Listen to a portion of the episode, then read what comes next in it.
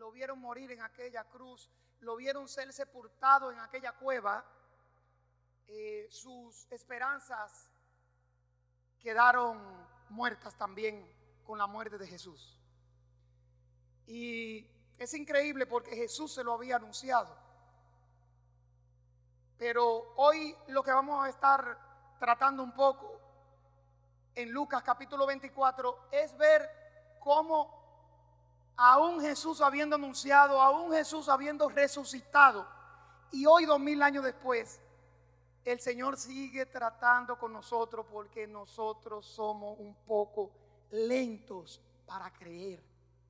Nuestra mente humana tiene ciertos parámetros que para que sea activada nuestra fe, esos parámetros tienen que ser, esos muros tienen que caer o tiene que uno brincar esos parámetros, porque la fe no tiene nada que ver con las cosas naturales.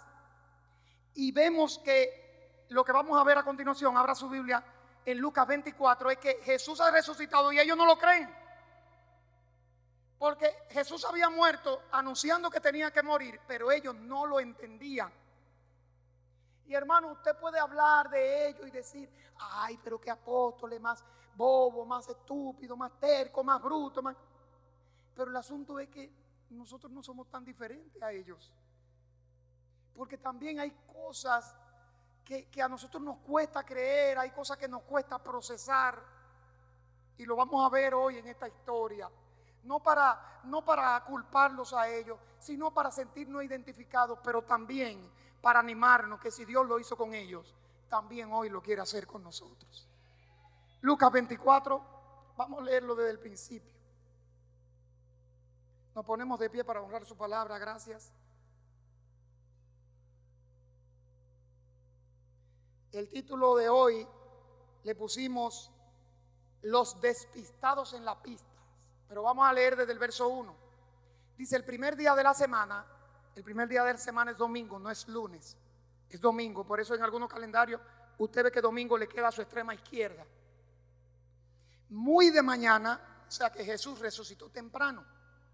Vinieron al sepulcro trayendo las especias aromáticas que habían preparado y algunas otras mujeres con ellas. Aquí dice, y algunas otras mujeres con ellas pero no nos dice quién es ella. La que fueron al sepulcro eran las Marías. Estaba María, la madre de Jesús. Estaba María Magdalena. Había María, la madre de Jacobo. Y, podemos poner, si hubiera otra María también, María, la hermana de, de Lázaro. O sea, era un nombre como encontrar una María en toda Latinoamérica. ¿Hay alguien aquí que no conoce una María? Por favor, levante la mano para orar por usted. Porque en los países como que no había muchas opciones. A ver, si yo le digo a usted que hay alguien que se llama Milena, ¿de dónde usted cree que es?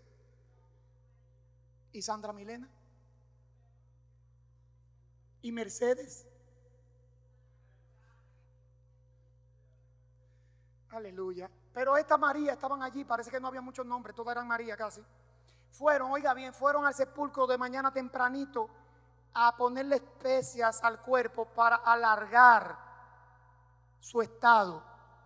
Ahora, ¿por qué? ¿Quién, se, quién va a ir a ver a ponerle especias a un cuerpo tres días después de muerto? Ya como que, pero ayer estudiando fue que descubrí cuál fue el problema usted no tenemos tiempo, pero lo puede encontrar en Mateo. En la historia de Mateo dice que lo que habían preparado el cuerpo era José de Arimatea y este muchacho, el que vino a hablar de noche con Jesús, Nicodemo, ellos dos habían preparado el cuerpo. Entonces, como las mujeres saben cómo somos nosotros los hombres, dijeron, mire, ese cuerpo tiene que estar mal preparado. Vamos nosotros a preparar, terminar. No, en serio, porque ¿por qué ellas fueron tres días después?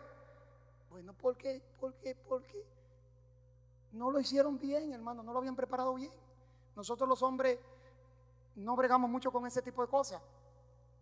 Entonces, ellas fueron, dice el verso 2, y hallaron removida la piedra del sepulcro, y entrando no hallaron el cuerpo del Señor Jesús. Aconteció que estando ellas perplejas por esto, he aquí se pararon junto a ellas dos varones con vestiduras resplandecientes.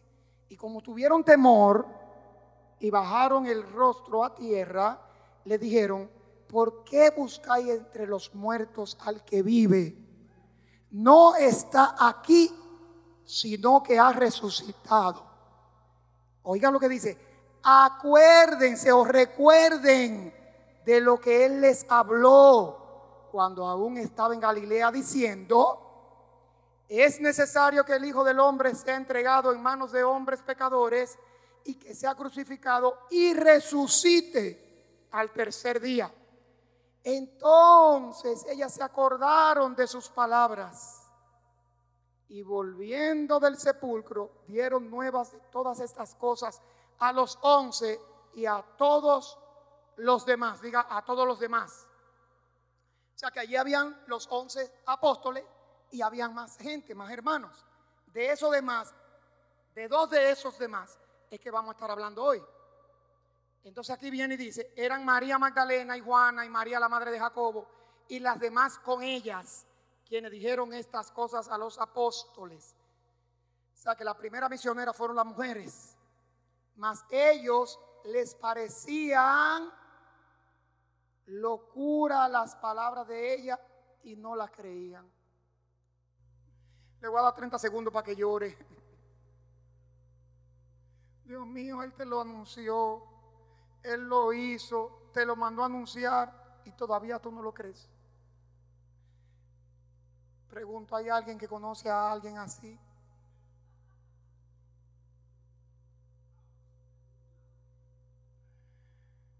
Usted conoce seguro a alguien así. Y es muy probable que usted mismo también sea así. Yo me identifico con esto porque mi esposa me dice muchas veces, ay, tardo para creer y para entender tú eres. pero, pero levantándose Pedro corrió al sepulcro y cuando miró dentro vio los lienzos solos y se fue a casa maravillándose de lo que había sucedido. Y aquí dos de ellos iban el mismo día a una aldea llamada Emaús, que estaba a 60 estadios de Jerusalén. Era 11 kilómetros. Esto traducido al día de hoy, 11 kilómetros. E iban hablando entre sí todas e, aquellas cosas que habían acontecido. Sucedió que mientras hablaban y discutían entre sí, aquí había una discusión. Había alguien que parece que creía y alguien que quizás no creía.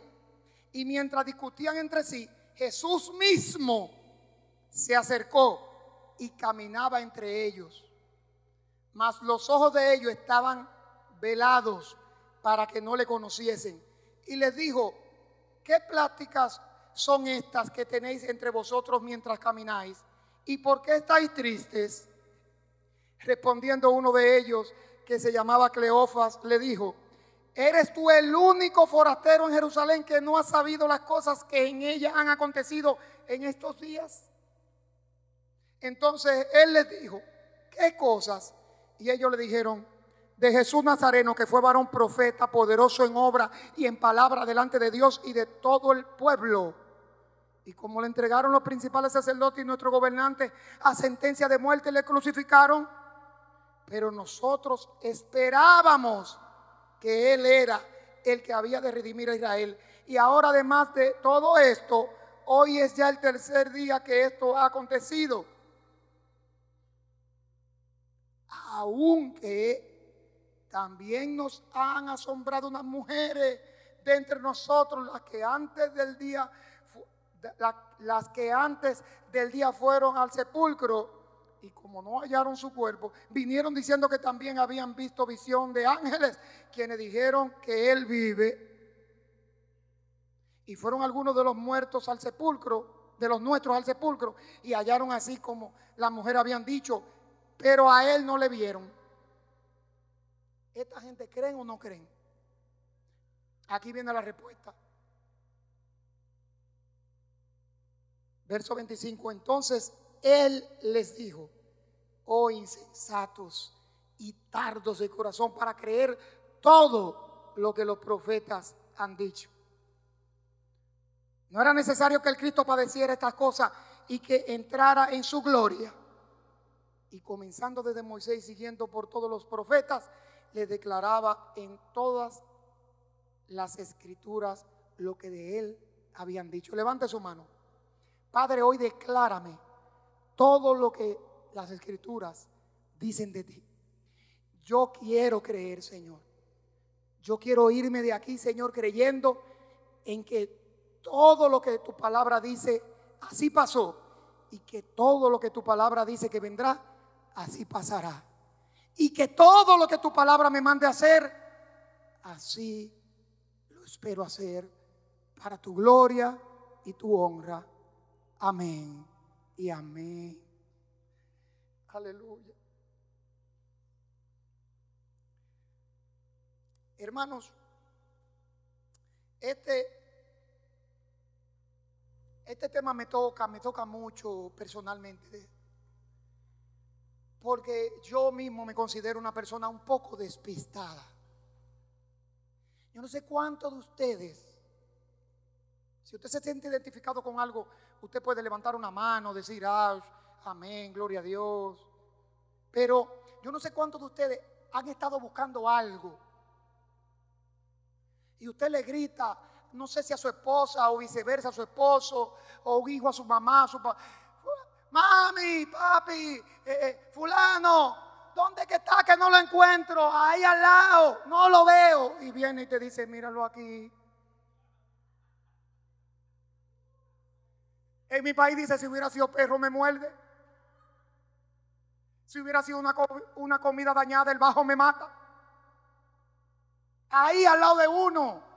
O yo no sé cuántos de ustedes, esto le pasa más tanto a los hombres, van a una fiesta, a una reunión, a una actividad con su esposa y cuando van en el carro, llegan a la casa, te dicen, ¿y tú viste a fulana cómo estaba vestida? Y tú, y tú no, es que yo, y fulana estaba ahí, porque tú ni la viste. Somos como, como que vemos, pero no vemos. Así estaban estos muchachos. Jesús está en medio de ellos. Ellos lo están viendo, pero no lo ven.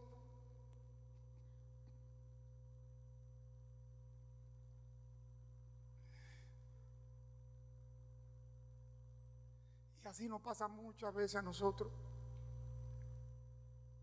Estamos metidos pasando por una dificultad, una necesidad. Y tú, Dios, ¿dónde tú estás? Y Él está tan cerca.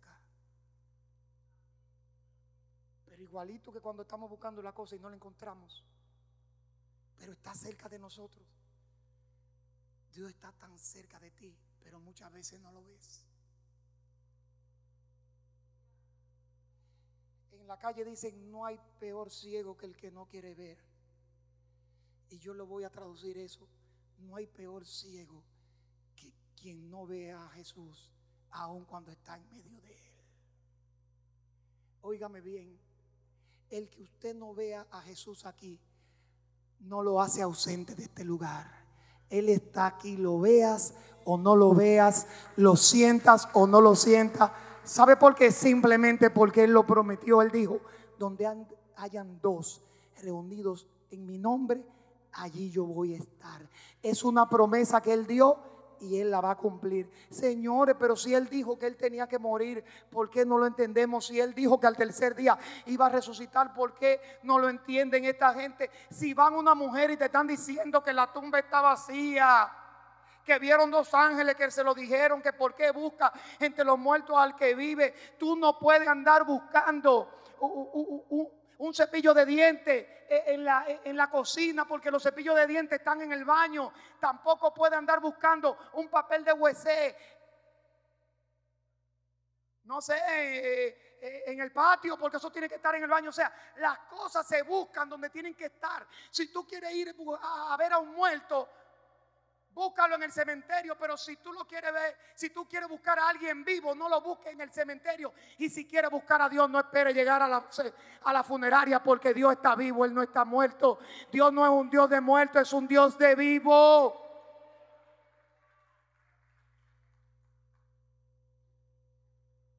Pero pero, pero nuestro problema es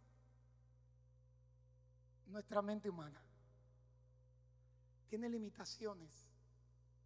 Es difícil una mente humana poder entender toda la grandeza de Dios. Mas, sin embargo, a Jesús le place y le agrada darse y revelarse a, a nosotros y lo hace paulatinamente. Yo no sé cuántos de ustedes comienzan a venir a la iglesia y dicen, yo quiero aprenderme toda la Biblia. No te la vas a aprender en un día, pero si la lees todos los días, va a haber un día que te la vas a saber casi toda. Recuerdo cuando, cuando comencé a ser cristiano, yo oía cruzada con Luis Palau. Y yo oía a Luis Palau, yo decía, Dios mío, yo quiero un día saber cómo ese hombre sabe la Biblia. Escuchaba también Luis Palau responde. Y yo, wow, yo quiero poder responder preguntas así como Luis Palau. Hermano, y uno va cada día leyendo la Biblia, estudiando la Biblia. Y hay un día que uno se la sabe casi como Luis Palau.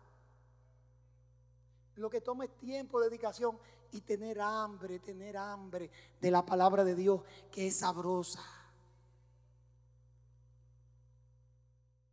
Ahora, el asunto que me gusta aquí es que ellos van caminando el mismo día. Ellos estaban en la casa. Cuando llegan las mujeres, dicen las mujeres, ellos se van. Pedro por lo menos se fue a la tumba a confirmarlo. Estos niños de la tumba se fueron. Ellos agarraron un Maús. Dicen que eran dos, no dicen que eran dos hombres. Puede ser una pareja de esposos. Y más al ver que había una discusión, puede ser que eran esposos ahí debatiendo el tema, si sí o si no. Van camino de Maús y lo que me gusta es, oiga, lo que nos da esperanza, porque siempre la Biblia trae una palabra de esperanza. Aun cuando nos regaña, aun cuando nos está diciendo lo mal que estamos, siempre hay una esperanza. Ellos estaban mal porque les faltaba que creyeran más. Y Jesús se le aparece. O sea que Jesús no dice, ah, estos no creen. Hermano, porque si Jesús se llevaba de eso, no se le iba a aparecer a nadie porque ninguno había creído porque no habían entendido. Pero le place y, dice que se le metió en el medio. Ay, yo no sé cuántos de ustedes se le, ustedes han tenido una conversación y se le mete a alguien que usted no le invitó en la conversación. Yo no sé, uno va en el avión, en un, en un autobús, eh, los aviones en la línea de tres, y tú estás hablando con alguien al lado y tú ves al de al lado es así. Pero es loco por meterse en la conversación. Y a uno también a veces le, da, porque hermano, en esos vuelos de dos horas, tú estás loco por hablar con alguien si tú andas solo. Y más para hablarle de la palabra. Entonces tú, pero ¿qué tú haces cuando alguien se mete en tu conversación? Tú te pones como medio esquivo. Cuidado con lo que Jesús se le presenta y se le mete en la conversación.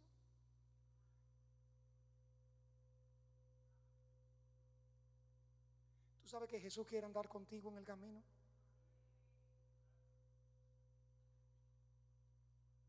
A veces se te presenta en cualquier extraño que tú no conoces y puede ser el que está tratando contigo. A veces la persona que menos tú piensas, el Señor puede estar usándolo porque Él quiere andar en el camino contigo. Hermano, a mí esto me llena de emoción. ¿Sabe por qué? Porque si Jesús no lo rechazó a ellos, tampoco te va a rechazar a ti. Más bien se le presenta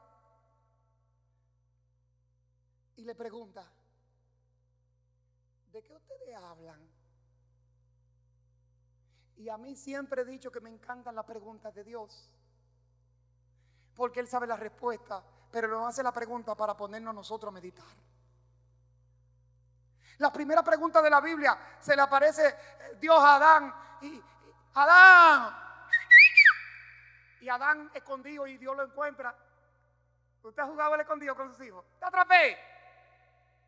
Así le hizo Dios a Adán y a Eva. atrapé. ¿Qué pasó con ustedes? Ay, nos escondimos y ahí viene la primera pregunta. Nos escondimos porque teníamos vergüenza y nos dio miedo porque oímos tu voz y teníamos vergüenza porque estábamos desnudos. Y la primera pregunta, ¿quién le enseñó a ustedes que estaban desnudos? La primera pregunta, ¿quién les enseñó? Y es una pregunta que todos los días yo quisiera hacérsela a cada uno de ustedes. ¿Quién le está enseñando a ustedes? ¿El pastor y los maestros y los líderes de Odres Nuevos o YouTube, todos los locos que andan por ahí predicando? No todos son locos, dije hay algunos locos. Porque a veces uno le enseña una cosa aquí a la gente y después te vienen con otra cosa más extraña que uno dice, pero Dios mío, ¿quién te enseñó eso?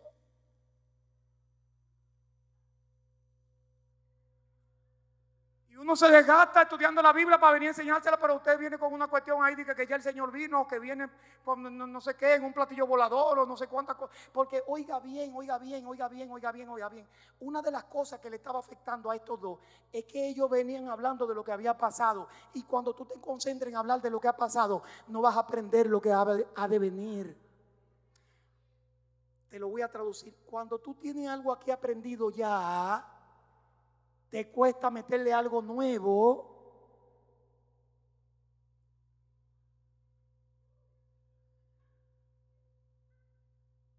¿Usted sabe lo que es duro? Cuando llega alguien a esta iglesia que viene de otra iglesia y uno le enseña, le enseña, le enseña, pero cuando habla, habla la doctrina que le enseñaron en la iglesia anterior, porque lo primero que tú aprendes va a ser lo más difícil de tu arrancar. Y estos muchachos no podían ver a Jesús resucitado porque tenían en la mente a Jesús andando en la humanidad y a Jesús en la cruz. No podían ver a Jesús resucitado. Ay, mira, mientras usted esté pegado al pasado, no va a poder ver las cosas frescas y nuevas que Jesús quiere hacer en tu vida. Hay que dejar cosas, hay que dejar cosas. Lo que está atrás, está atrás ya. Hay que dejar esa cosa atrás. Si tú quieres ver a Jesús resucitado, tiene que dejar cosas viejas atrás.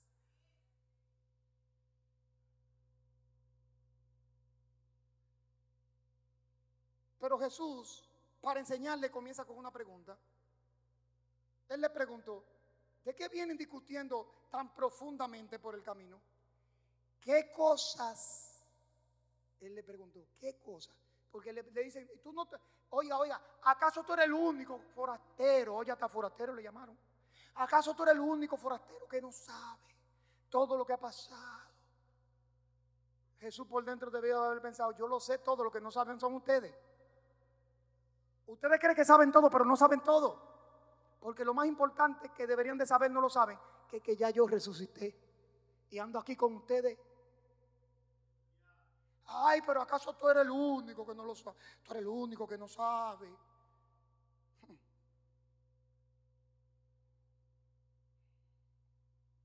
Y le respondieron esto. Él era un hombre, un buen hombre. Él era un profeta. Y le hablan, pero no le dicen que el Hijo de Dios, el poderoso, el que venía. Al, oiga, y nosotros teníamos esperanza de que Él era el que nos iba a libertar. Pero como quien dice, pero ya estamos embromados, porque el hombre lo mataron. Y esto me da duro. Porque me identifico en cuántas veces nosotros perdemos la esperanza porque creemos que ya Dios no puede hacer nada en nuestra situación. Nosotros mismos le ponemos un límite a Dios. Si tú vas a obrar, es antes de esto. Después de esto, tú no puedes obrar. Como que Dios no tuviera el suficiente poder para obrar después de allí. A veces nosotros creemos, ya esto está muerto, tú no puedes levantar a ningún muerto. Y si Él se levantó de los muertos y levantó a Lázaro y levantó a la hija de Jairo y levantó al hijo de la viuda de Naín, ¿cómo no va a levantar a cualquier persona, aún a ti mismo que crea? No, porque ya yo como me siento, me siento muerto, pero si te sientes muerto, hoy es el día de tu resucitar.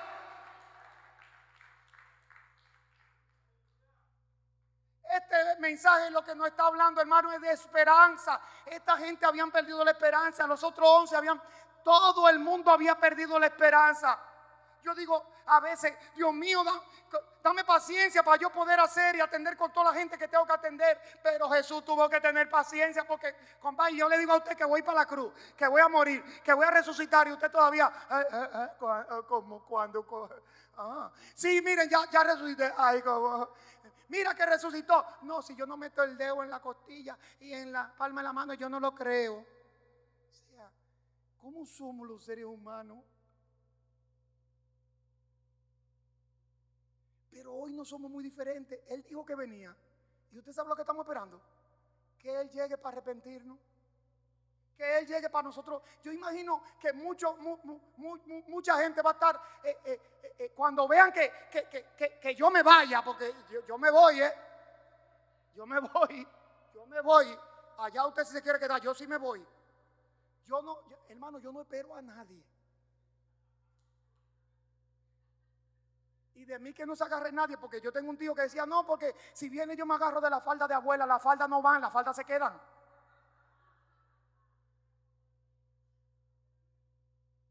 Hay gente que está esperando que, que, nos desaparezcamos lo que nos vamos para decir, ay Señor, perdóname, ahora sí voy a vivir para ti, ahora sí voy a estar en santidad, ahora sí voy a trabajar, ahora sí voy para la iglesia todos los domingos. Bueno, uno de ellos va a tener que agarrar el pastorado, porque verdad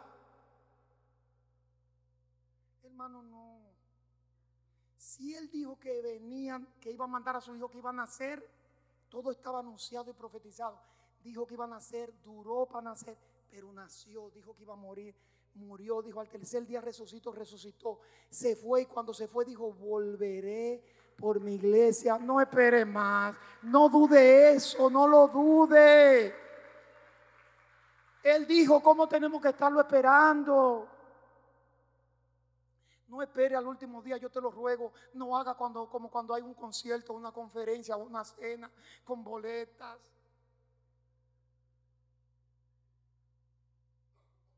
El último día para pagar es el domingo. Columba, ¿cuánto vendimos el domingo? Pastor, hay 200 inscritos. Hermano, un chance hasta el miércoles, por favor, no pasen del miércoles el miércoles. Columba, ¿cuánto vendimos? Pastor, 100 más, 300. La cena el viernes. Bueno, ya hermano, hasta el miércoles no hay más chance. Comienzan los WhatsApp el jueves. Pastor, me da un chance. El viernes, pastor, tengo una prima, una hermana, me da otro chance. Hermano, cuando el Señor venga a llevarse a su iglesia, usted no va a escribir ningún WhatsApp al cielo. Dije, tú puedes volver. Devuélvete que me... No hay, no hay nada. Ahí no hay. Ríase, pero que le duela, prepárese. Yo lo estoy sacudiendo para que después no digan es que el pastor no me dijo, Señor. Yo se lo dije. Escríbelo más, está grabado. Él vuelve. Y el que no está preparado se queda. Mire, usted ha agarrado un tren en Holanda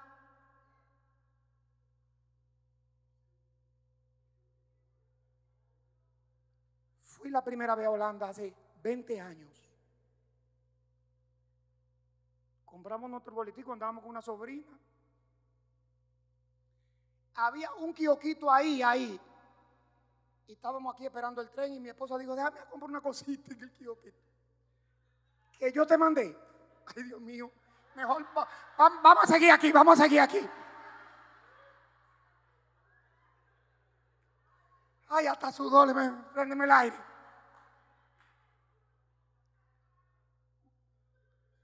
fue a comprar unos chicles, una cuestión, hay una galletita.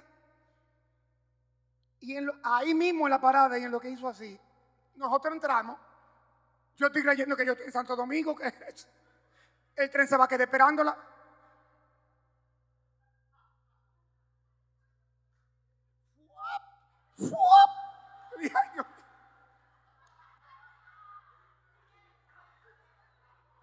Y yo que no hablo holandés ahora, como yo me hago? Sí, Nuria, mi salvador, mi salvadora. Bueno, tenía mis hijas, mi sobrina. Bueno, ahí se armó un lío, que sí, que por qué, que tú eres el culpable, que por qué la mandaste. Que yo, que yo me defendí, yo no la mandé nada. Sí, tú la mandaste. Bueno, hermano, en una En la próxima parada nos bajamos, agarramos un policía ahí mismo, hablamos con el policía, y por eso es que yo no quiero que me hablen mal de los holandeses. En el próximo tren el policía se subió y dijo, se para este tren aquí, no se me va este tren hasta que no parezca la mujer de este hombre.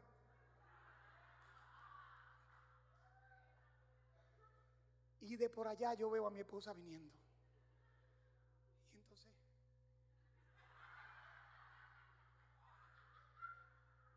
abrazamos. Y nos abrazamos y lloramos como que teníamos un año sin vernos.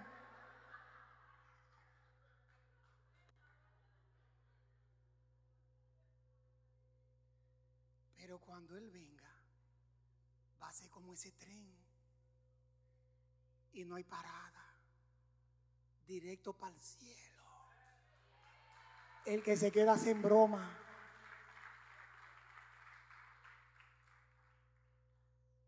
Lo estoy diciendo de una forma amena y graciosa, pero algo serio. Yo no me quiero quedar. Yo pido a Dios que abra tus ojos hoy para que lo entienda lo que yo te estoy hablando. Y por último, dice, y comenzando desde Moisés y siguiendo por todos los profetas, le declaraba en todas las escrituras lo que de él decían. Oiga bien, estos muchachos no entendían las escrituras o no entendían que Jesús era el cumplimiento de las escrituras. Y lo primero que hace Jesús es que le enseña. En otra palabra, hermano, Jesús lo que le dio fue una clase bíblica, una escuela bíblica, un discipulado. Y Jesús le dijo, mira, ven acá, yo quiero que ustedes sepan y entiendan que yo soy la semilla de la mujer cuyo calcañar había sido herido. Que yo soy la bendición de Abraham para todas las naciones. Que yo soy el sumo sacerdote del orden de Melquisedec.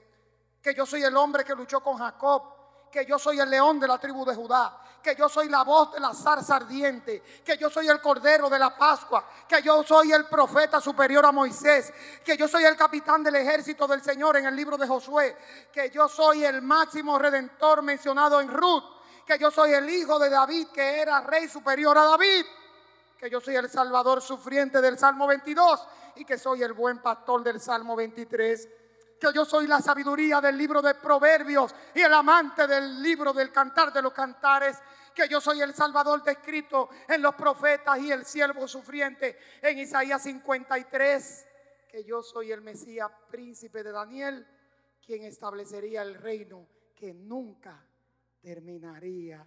Ese soy yo, ese soy yo, dijo él, ese soy yo. Eso fue lo que hizo.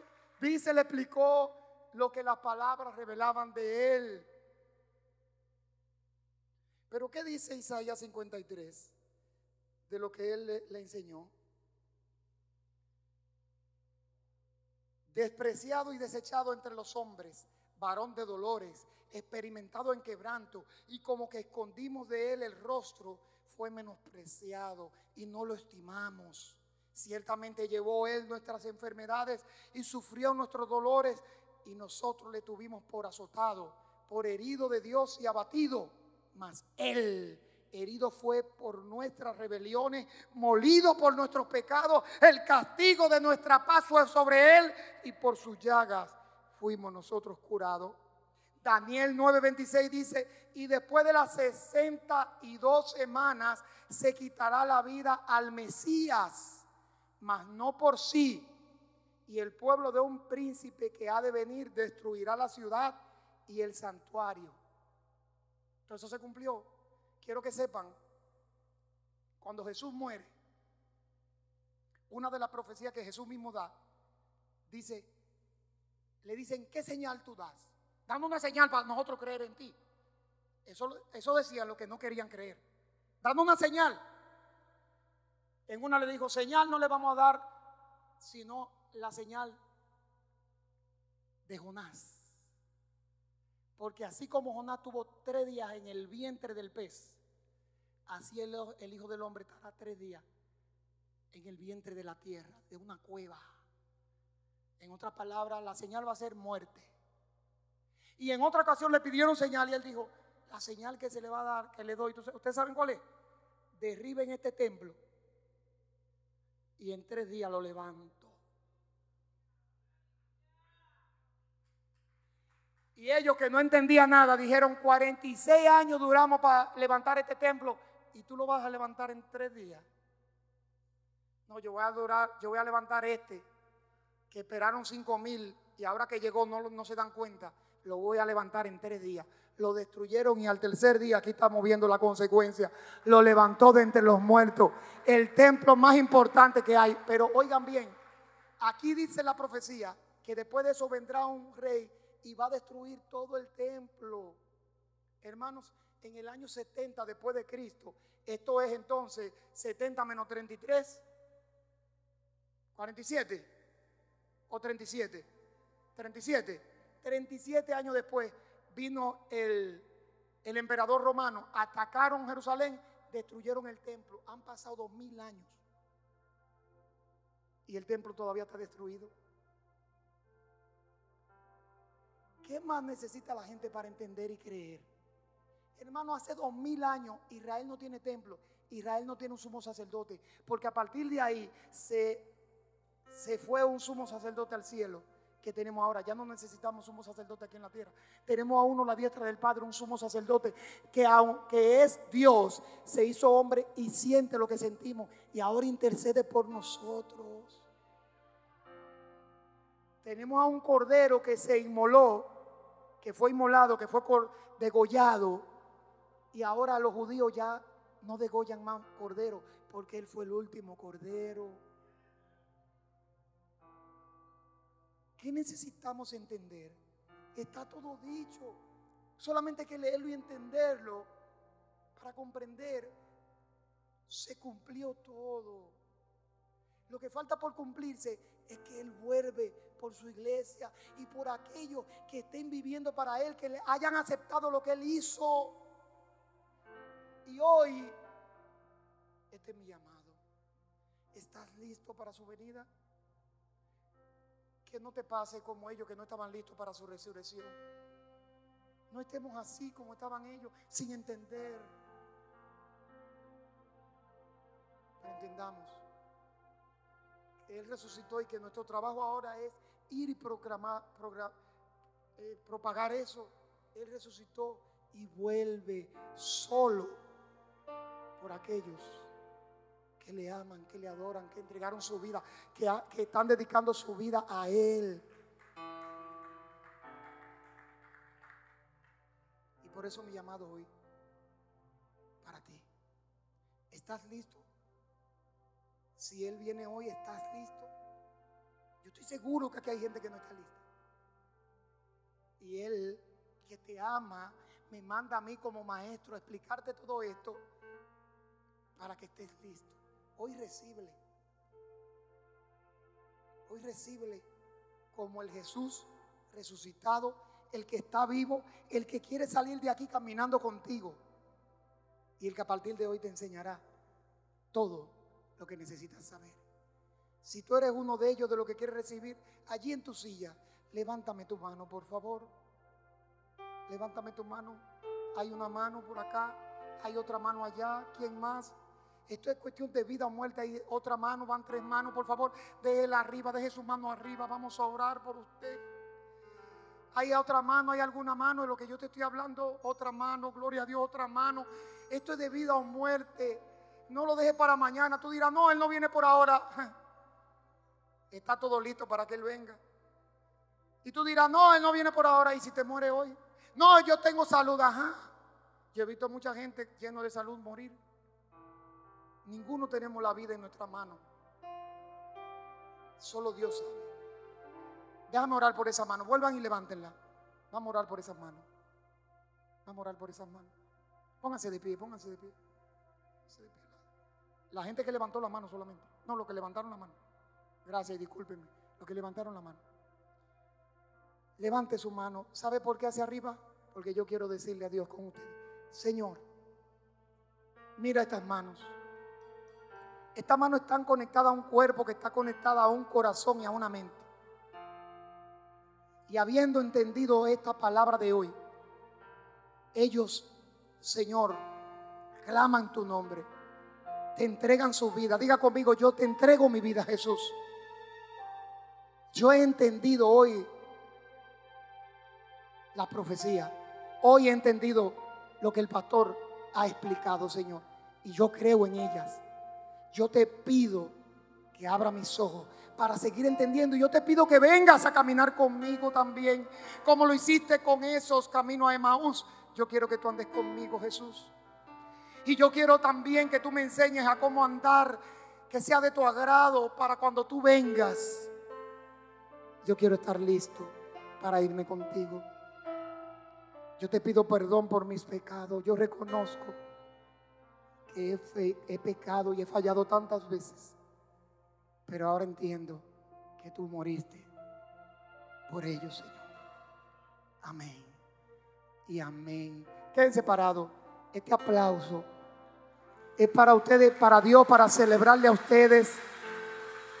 Mis hermanos, óiganme, mis hermanos de evangelismo le dan una tarjeta, ustedes nos la llenan con su nombre, oramos por ustedes, le bendecimos y estamos tan contentos. La iglesia ahora sí se pone de pie toda.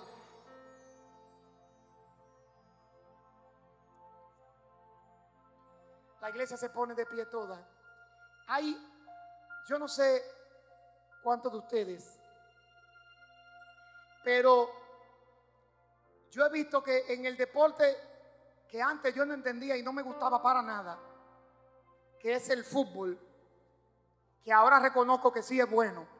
Perdonen por yo haber pecado antes en mi ignorancia.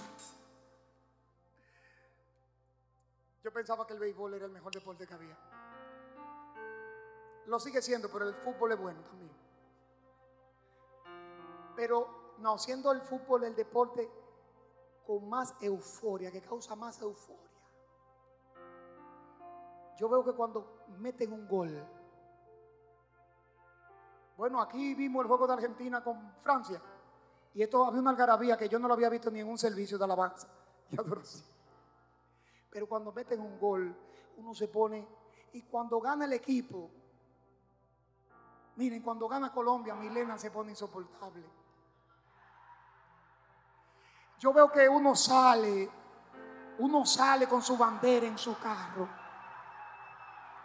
Hermano, yo quiero que usted, usted sepa que si lo compararíamos con un juego de fútbol, este domingo se metió el mejor gol de toda la vida. El mejor gol de toda la vida. Espérese, espérese, espérese, espérese, espérese. Dame una pausa, dame una pausa. Nicole, devuélvemelo, devuélvemelo para el primero, devuélvemelo, espérese. Y con esto nos vamos, pero con fiesta o con algo. Mira, mira eso, mira. Póngale sonido, póngale sonido. Mire esta Mire, eso fue que supieron. Jesús resucitó, fue lo que le dijeron.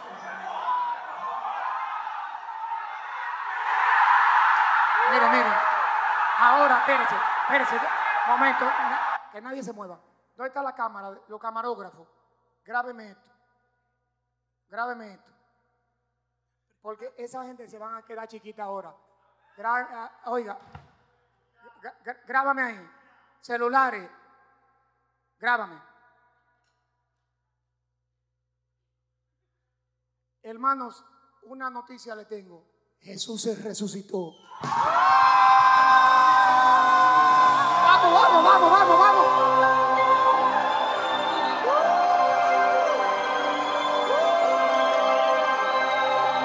está muerto, Él está vivo.